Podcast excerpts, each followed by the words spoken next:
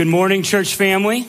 So good to be here with you. My name is Caleb. I serve as one of your pastors here at Oak Pointe, and uh, I am so excited that I get to invest in the lives of middle school students. I love the Rock, and uh, this past Thursday night was an incredible time. It was a gift to be able to hear and see students go public about their love for Jesus through baptism.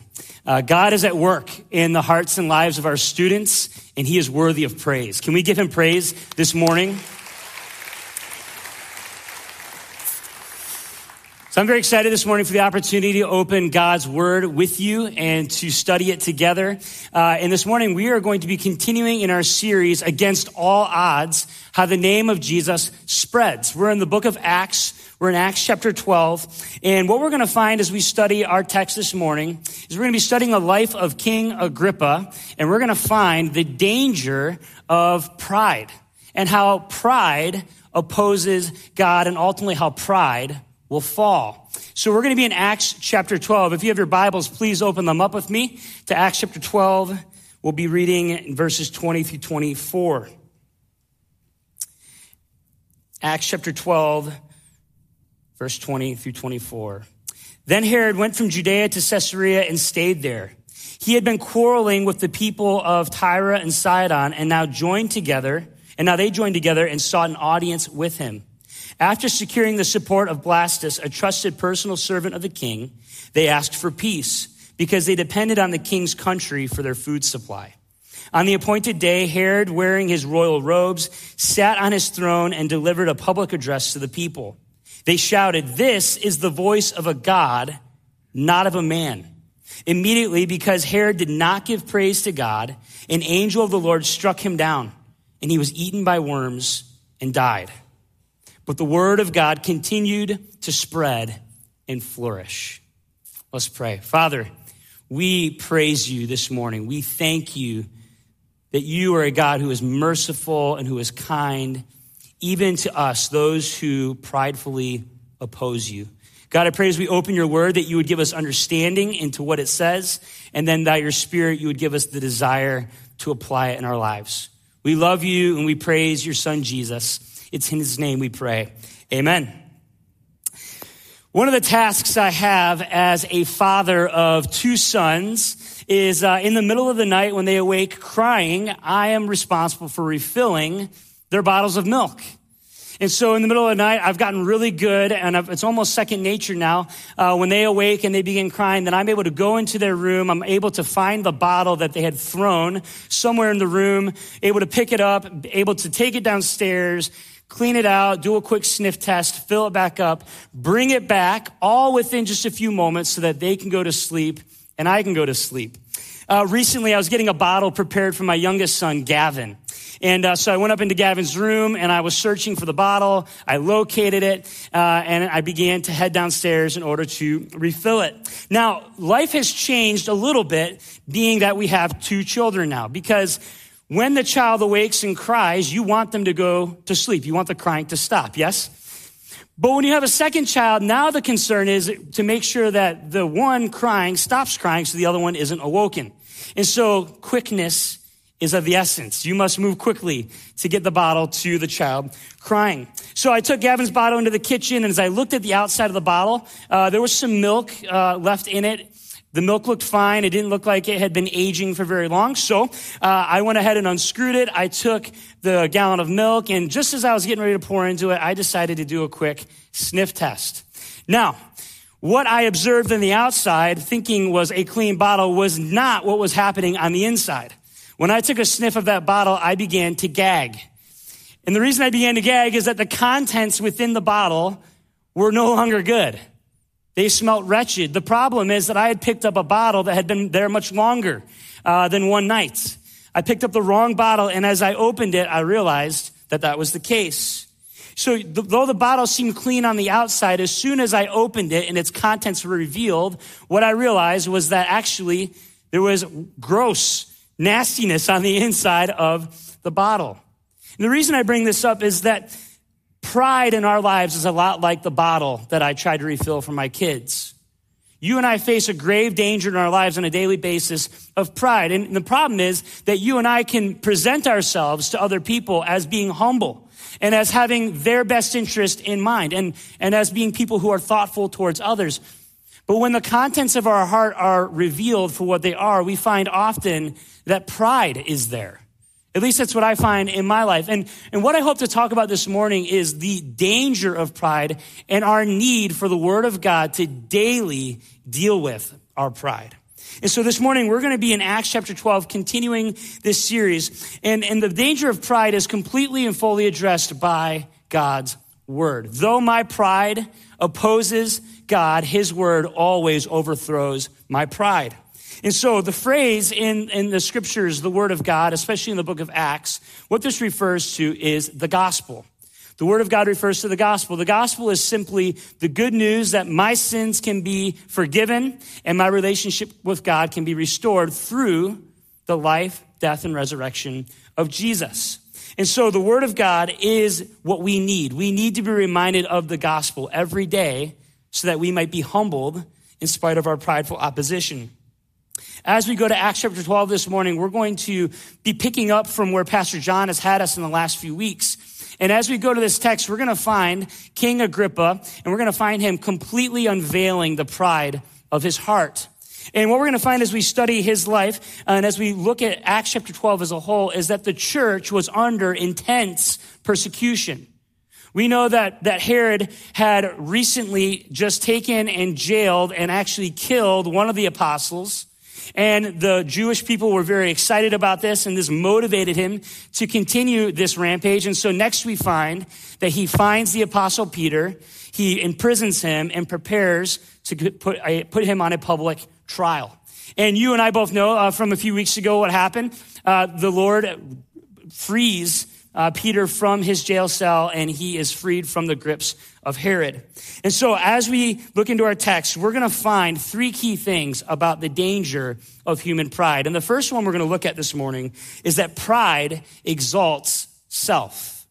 Pride exalts self. Look with me again at the beginning of our text, at the very end of verse 19. It says this Then Herod went from Judea to Caesarea, and he stayed there. He had been quarreling with the people of Tyre and Sidon. They now joined together and sought an audience with him. After securing the support of Blastus, a trusted personal servant of the king, they asked for peace because they depended on the king's country for their food supply. Pride is self worship. It is the mistake that we make when we elevate ourselves to a position higher than we ought as God's created people. And so pride is something, unfortunately, that becomes very natural to us. And pride is when we exalt self. The pride in our hearts cause us to find it very difficult to listen to the authority of people around us, doesn't it? I don't know about you, but when I'm driving down Wixom Road, which the posted speed limit is 35, unless there's a police car in the vicinity of where I'm driving, I find it very difficult to not just see that sign as a suggestion as opposed to being the rule. At summer camp at the end of August, uh, the pastors, the coordinators, the student serve team, the nurses, we all had golf carts. Uh, and we had a blast with these golf carts. We had golf carts to help us get around the campgrounds quickly. Now, what you need to know about Lake Ann Camp is that they have a beautiful camp campus. They do a great job keeping it looking nice and pristine. And uh, we had a really difficult time uh, dealing with what I would say is the pride of our hearts in, in light of their authority and what they were asking of us. You see, it was much easier to drive our golf carts on the grass than it was on the paved uh, walkway. There's a few reasons for this. If you drive on the grass, you don't have to worry about hitting someone on the sidewalk. You also don't have to slow down. And so we were asked a few times and we struggled uh, with this reality that we needed to keep the golf carts on the path. The reality that I hope you see in your life, as I see in my life, is that we struggle to hear and to receive the authority of others around us we find in ourselves a natural inclination to almost rebel against the authority around us. And so what we find is that our pride is something that we've inherited. We have uh, ancestors named Adam and Eve, and because of their rebellion against God, you and I have inherited a nature that causes us to want to rebel against the rule and reign of our Creator. And because of this, we find that we make decisions and we have desires in us that cause us to want to move away from what God is asking us to do. And what we find with pride is not only does it drive us from obedience to God into emptiness, what it does is it causes us to pursue satisfaction where it cannot be found. We cannot find satisfaction following our own end. We must surrender what we want so we can find true satisfaction in our Maker. Back to our text, it says Herod went from Judea to Caesarea and then he stayed there. He had been quarreling with the people of Tyre and Sidon. They now joined together and sought an audience with him. Commentators suspect that the reason that Herod made this move was because he was embarrassed and because he was angry that the apostle Peter had escaped from his prison.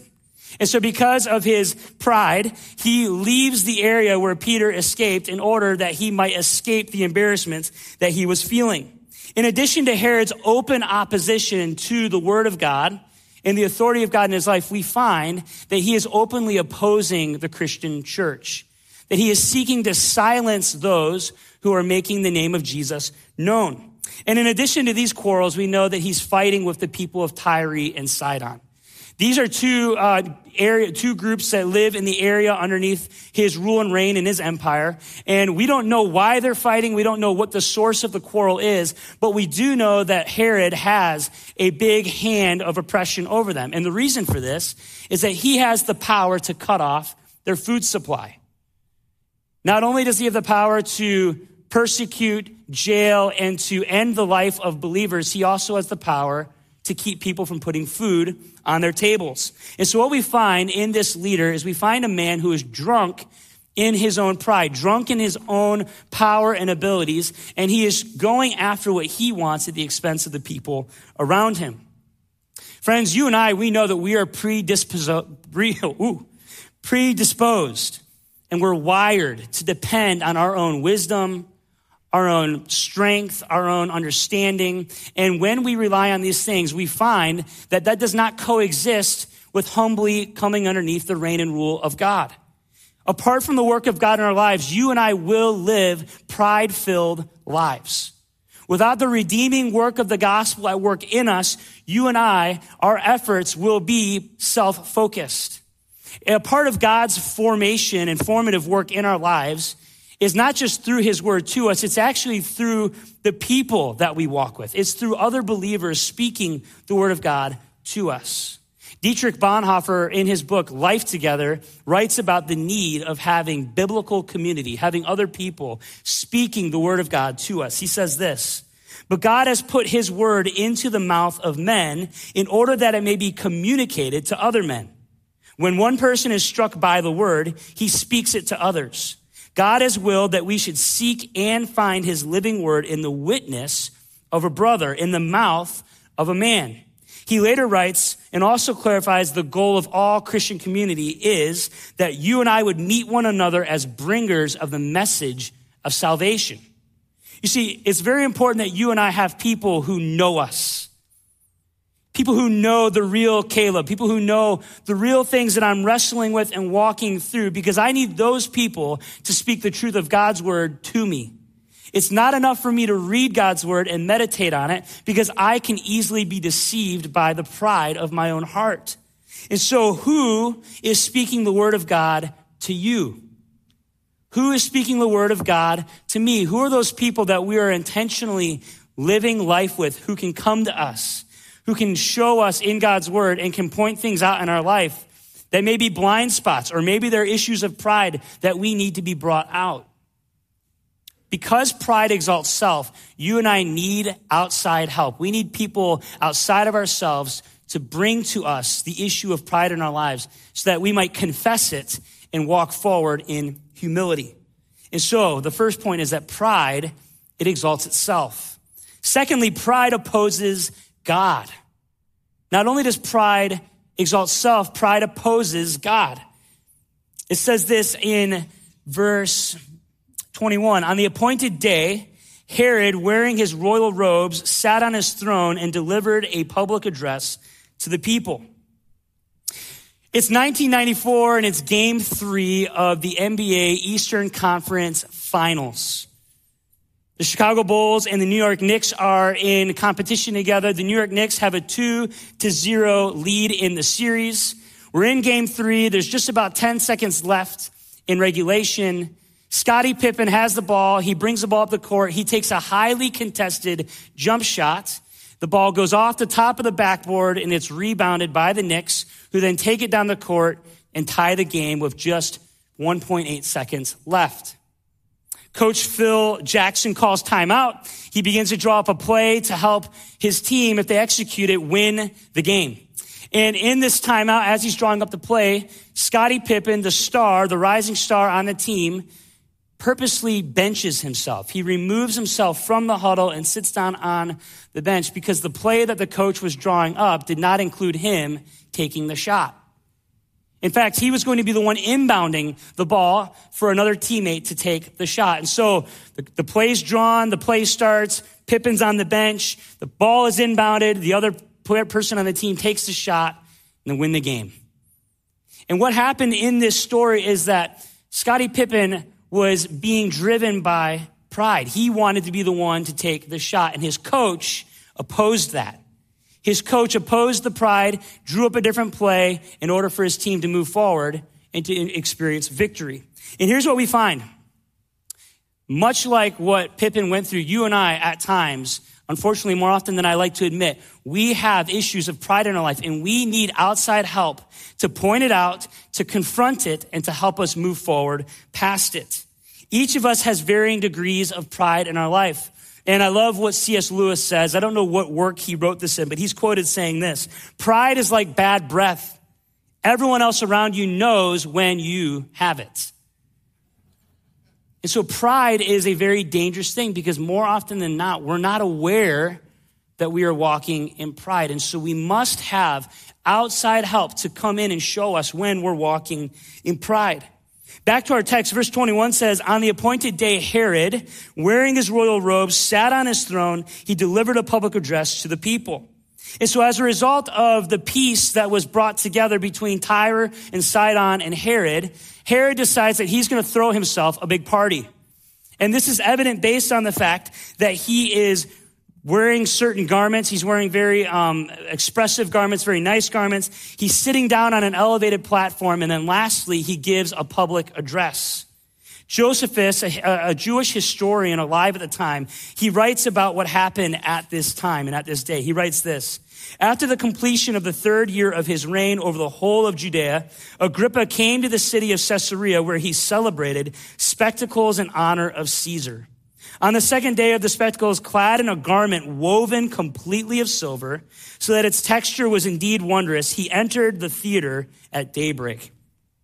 There, the silver, illumined by the touch of the first rays of the sun, was wondrously radiant and by its glitter inspired fear and awe in those who gazed intently upon it. And so upon hearing the speech that Herod gave, upon seeing what he is wearing and how the sun was reflecting off his garment, here is how the people respond. They say, this is the voice of a God, not of a man. This is a very serious statement that is being made by the people who are observing Herod. Because of his appearance, and I believe because of their fear of him, they are, they are exclaiming things about him that are not true. We all know that in the scriptures, specifically for the Jewish people, if someone were to claim that they were divine or that they were God, and it was not true, that that was punishable by death. And yet we have a king who is making claims about being divine, who's filled with pride, who is not godly, who is merciless with other people, and the people receive that claim. And then you counter that with our king King Jesus, who is filled with humility, who is filled with grace, who is filled with mercy, who indeed is God, and he was crucified for the claim that he made.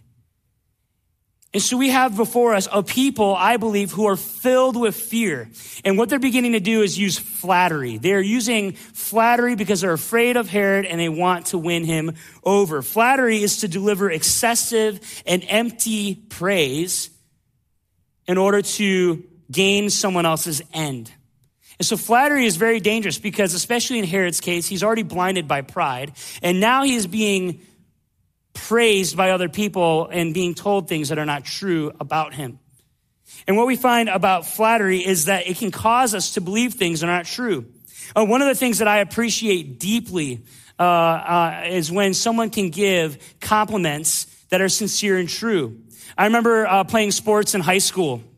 And many times I would come off the court or come off the field and someone who was well meaning would say, great job out there. And my thought would be, were you watching how I played out there? Because if you were, you would not be congratulating me right now. Right? And so I think sometimes people compliment and people say things in a flattering way, not because they're trying to deceive us, but because they don't know exactly how maybe to confront us. One of the things that I really value and appreciate about my wife is that she gives sincere compliments. This actually really bothered me when we were first married because I wanted her to flatter me. I wanted her to say that I was doing a good job on little things or on things that maybe didn't deserve a full compliment. But she gives sincere compliments. And what that also means is that when criticism is due, it's sincere and it's well received. And it's a gift because I know when she comes to me with something, I know that it's been thought through and that it is sincere. Friends, we need people around us who don't flatter us. We need people around us who are willing to see us for who we are and who are willing to confront us. We need people who know what the Bible says and can bring the truth of God's word to bear on our lives. I don't need people around me who tell me what I want to hear. I need people around me who tell me what I need to hear. And the way that that happens is when people around us have the word of God and can come to us in grace and in mercy and can call us out. And if I can go even further, we need people around us who will stay with us, who will stay with us when we react in pride, when we, our reaction is not to receive the feedback right away, when our reaction is petty or when it's unkind. We need godly men and women around us who will come to us with the truth of God's word and point out our faults. So the gospel of Jesus brings us mercifully face to face with our pride so that we can confess it and then we can walk forward in humility and obedience. So we've talked about how pride exalts self. We've talked about how pride opposes God. And then finally, pride falls before God. Pride falls before God. Verse 23 says this immediately because Herod did not give praise to God. An angel of the Lord struck him down and it was, and he was eaten by worms and he died but the word of God continued to spread and to flourish. Friends, the thing I want to ask you, and the thing that I've been processing, it's amazing. I was telling the elders as we prayed about this earlier, the, the things that I was processing when I wrote this weeks ago is different than what I'm processing this morning because pride doesn't take a break. Uh, and the question that I have for us is what, what oozes out of our lives when we are pressed? When circumstances we face are difficult or challenging, what is it that results out of our life? One of my favorite snacks when I was in elementary and middle school was a snack called Gushers, right? These delightful treats, you would bite into them and there would just be this juice that would ooze out of them. And so when a gusher is pressed, there is inner contents that are pressed out and that come out of them. And so when you bite into a gusher, you get a delicious juice. What comes out of us when we're pressed? What comes out of our, our reactions to things in life when we are pressed? And the thing that I want us to think about with the Word of God is that whenever the Word of God is pressed, what comes out of it is always pure. What, what comes out of it is always true. The Word of God is always pure, always true, always able to work in our hearts and in our lives. And it packs major punch when we're willing to surrender to its power. Throughout history, people have opposed the word of God. They have sought to oppose it by silencing those who speak it and even by trying to remove the very word of God itself. Back in 303 AD, Diocletian, one of the emperors of Rome, sought to burn all physical copies of scripture. He was pridefully opposing God's word. And the thing that we find is that after two millennia, the word of God is still the best selling book. It's been translated fully into 700 different languages.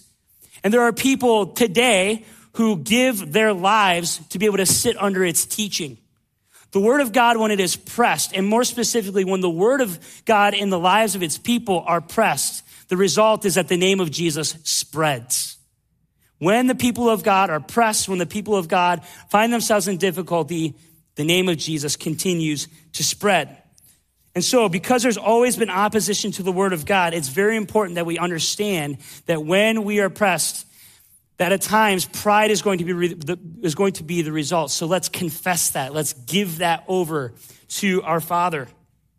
The word of God will overpower and it will put down the pride of our hearts. The pride of man, when it is met with the word of God, will always be overthrown. And some, when they're oppressed, when people are oppressed, the word of God will break them. It will cause them to understand the brokenness in their hearts. It will expose the areas that they need to surrender. But for others, the word of God, when they are confronted with it, it will crush them because they will fail to humbly admit their need for God. They will fail to surrender under his rule and reign. Matthew 21, 42 through 44, Jesus has some very interesting thoughts that he shares about the power of his word. He says this Jesus said to them, Have you never read in the scriptures, the stone the builders rejected has become the cornerstone? The Lord has done this, and it is marvelous in our eyes. Therefore, I tell you that the kingdom of God will be taken away from you and given to a people who will produce its fruit. Anyone who falls on this stone will be broken to pieces. Anyone on whom it falls will be crushed. So, what these verses are saying to us is that the Word of God will overpower your pride. The question for us this morning is Have you allowed the Word of God to overthrow your pride? Have you allowed the Word of God to humble you, to break you, that you might come in dependence to His Son? Because what this verse is saying is that some, when they are broken by the Word of God, they will be redeemed, they will be reconciled, they will be healed. But for those who do not humble themselves under the word of God, they will be crushed by it. Because the reality is that the word of God will overpower all pride. The name of Jesus at all expense will go forward. Throughout all historical accounts in scripture, the pride of man is always confronted by the word of God, and the pride of man is always overthrown by the word of God. The king of Babylon in Isaiah chapter 14 is another example similar to what we see in Herod. Verse 5 through 11 says this The Lord has broken the rod of the wicked, the scepter of the rulers, which in anger struck down peoples with unceasing blows, and in fury subdued nations with relentless aggression. All the lands are at rest and at peace. They break into singing. Even the junipers and the cedars of Lebanon gloat over you and say, Now that you have been laid low, no one comes to cut us down.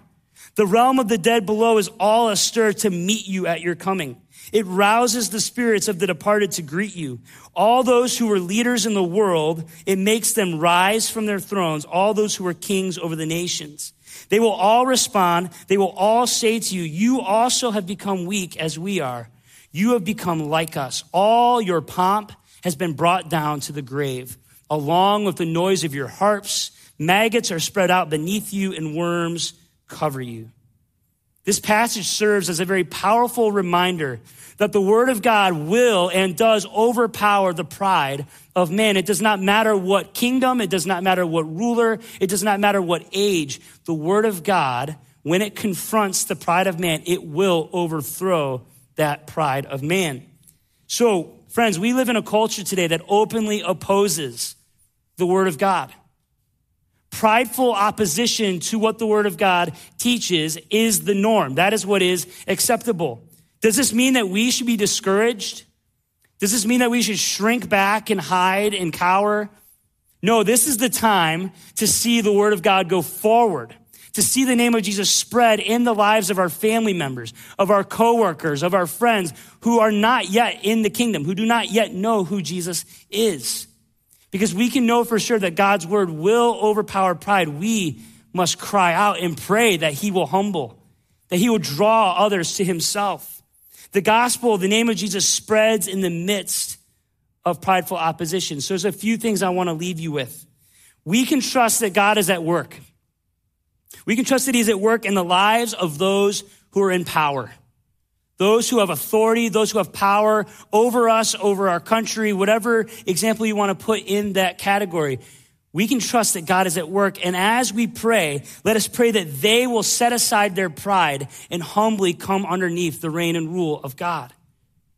Let us also trust that God is at work in the lives of our family members and friends who we love, who are still pridefully opposing God, who don't yet know Him.